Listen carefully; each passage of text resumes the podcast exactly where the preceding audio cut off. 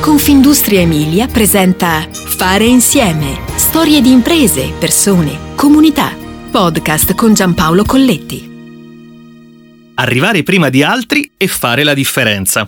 In fondo è questa la ricetta vincente dei pionieri, ossia di quegli innovatori che battono sentieri inesplorati per spingersi oltre. Certo, ci vogliono competenze verticali e trasversali, dedizione estrema, coraggio da vendere e una squadra che fa la differenza. Ecco, questi ingredienti sono racchiusi nella storia che stiamo per raccontare. Tutto parte da due emiliani che hanno esordito nella loro carriera a inizio degli anni Ottanta in una delle più evolute aziende italiane dell'epoca, una di quelle poche che esportava tecnologie in Giappone e negli Stati Uniti. Erano anche gli anni dell'avvento dei PC, una vera rivoluzione, probabilmente ancora più di Internet. All'epoca la cultura digitale era zero e solo tra i grandi iniziava a diffondersi, ma slegata ai modelli di organizzazione del lavoro. In quel periodo arriva per i due l'intuizione geniale, realizzare un gestionale con all'interno quei concetti organizzativi e funzionali che fino ad allora erano ad appannaggio esclusivo solo delle grandi aziende, mentre in Italia il tessuto produttivo è composto al 98% da piccole e medie imprese. Così nasce Centro Software, accesa nel 1988 e che oggi, considerando anche l'apporto dei propri partner, conta oltre 300 addetti, tra tecnici e consulenti applicativi in tutta Italia. Obiettivo? Migliorare il controllo e la gestione dei processi aziendali.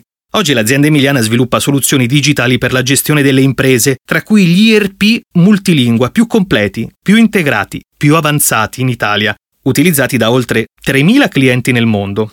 Così l'ERP, acronimo che sta per Enterprise Resource Planning, quindi software di gestione aziendale, oggi approda in Germania, Francia, Spagna, Inghilterra, America, Cina, Polonia, Romania, Brasile.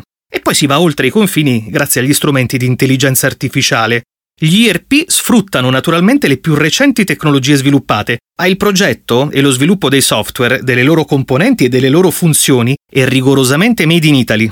Siamo a San Pietro in Casale, 12.000 anime nel bolognese. Qui in 11.000 metri quadri nasce un campus che si apre al mondo intero. Abbiamo l'ambizione di creare sempre di più un luogo dove non solo si realizzano i nostri progetti di ricerca e sviluppo, ma anche dove i nostri valori si esprimono plasticamente.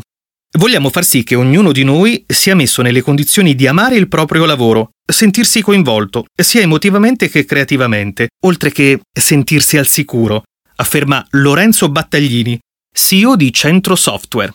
Prima le persone, poi le tecnologie. Ma capitale umano e capitale tecnologico diventano vincenti insieme nel portare valore ai clienti connettendo i processi di un'azienda. Perché la tecnologia senza le persone sta a zero e perché l'intelligenza artificiale non esiste se non legata al ruolo delle persone. Grazie alla nostra visione olistica, quando entriamo da un nuovo cliente, troviamo quasi sempre un'azienda organizzata a silos, ossia compartimenti stanni, e dove i reparti e le divisioni si combattono tra di loro anziché conquistare il mercato.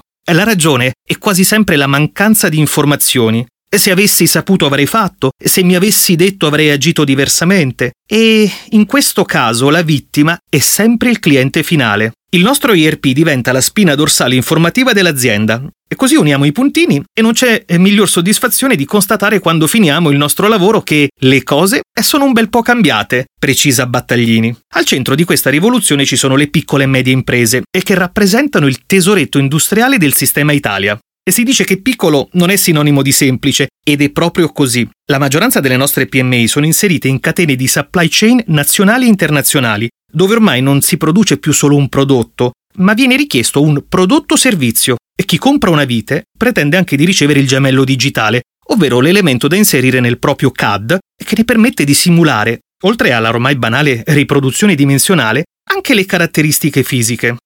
La sintesi è che per le PMI non esiste un piano B rispetto alla progressiva digitalizzazione di tutti i processi, dice Battaglini. Così l'adozione della tecnologia diventa anche un volano per attrarre talenti della nuova generazione.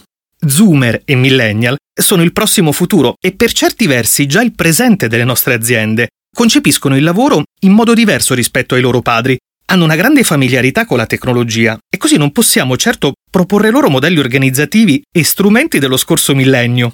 Le aziende che non hanno intrapreso un percorso di digitalizzazione non potranno trattenere queste persone per molto tempo, conclude Battaglini. Ancora una volta la partita delle migliori realtà in campo si gioca sull'attrattività delle persone. Fare insieme ti aspetta alla prossima puntata. Puoi ascoltare tutti i podcast sul sito www.confindustriemilia.it slash podcast e sulle principali piattaforme digitali.